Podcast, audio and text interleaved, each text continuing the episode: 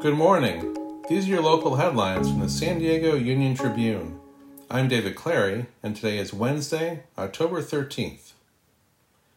A federal investigation into what caused a small plane to crash into a Santee neighborhood got underway Tuesday, a day after two people were killed and two homes and a UPS delivery truck were destroyed.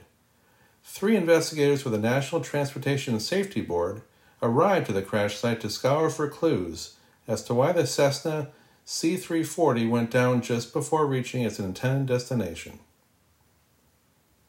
About 3 out of 10 San Diego Unified students were at risk of not meeting state standards in reading last fall during distance learning.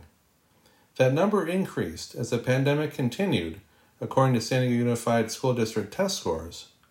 By the spring, that number grew to about 35%, the scores show. Students with disabilities and English learners struggled significantly more.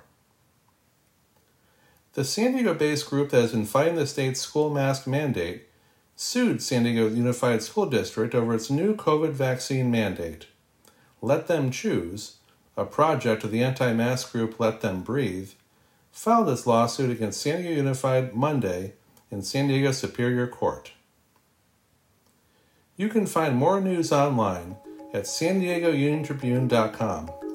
And for more on the biggest stories of the day, listen to our podcast, The San Diego News Fix. Thanks for listening.